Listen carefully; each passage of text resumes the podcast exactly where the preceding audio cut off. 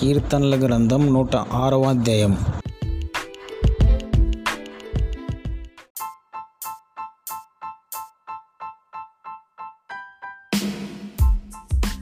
కీర్తనల గ్రంథం నూట ఏడవ అధ్యాయం.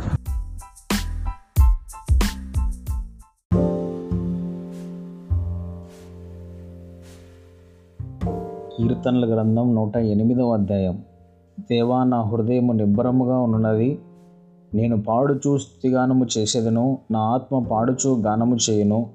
స్వరమండలమా సితారా మేలుకొనుడి నేను వేకువన్నే లేచెదను. జనుల మధ్య నీ కృతజ్ఞతాస్తులు చెల్లించెదను. ప్రజల్లో నిన్ను కీర్తించెదను యహోవా నీ కృప ఆకాశము కంటే ఎత్తైనది.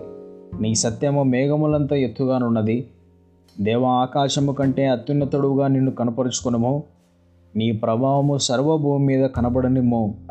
నీ పొరుగులు విమోచింపబడినట్లు నీ కుడి చేతిలో నన్ను రక్షించి నాకు ఉత్తరమేమో తన పరిశుద్ధత తోడని దేవుడు మాట ఇచ్చున్నాడు. నేను ప్రహర్షించదను శకేమును పంచిపెట్టేదను సుక్కోతులోయను కులిపించదను. గిలాదు నాది మనశ్శే నాది ఎఫ్రాయిము నాకు శిరస్త్రాణము యూదా నా రాజదండము.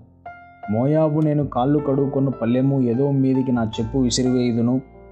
పిలిస్తీయును బట్టి జయోత్సవము చేసి ఉన్నాను. కోటగల పట్టణములోనికి నన్ను ఎవడు తోడుకొని పోవును?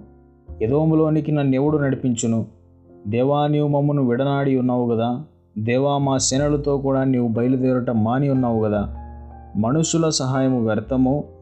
శత్రువులను జయించుటకు నీవు మాకు సహాయము దయచేయము. దేవుని వల్ల మేము శూర కార్యములు జరిగించదము.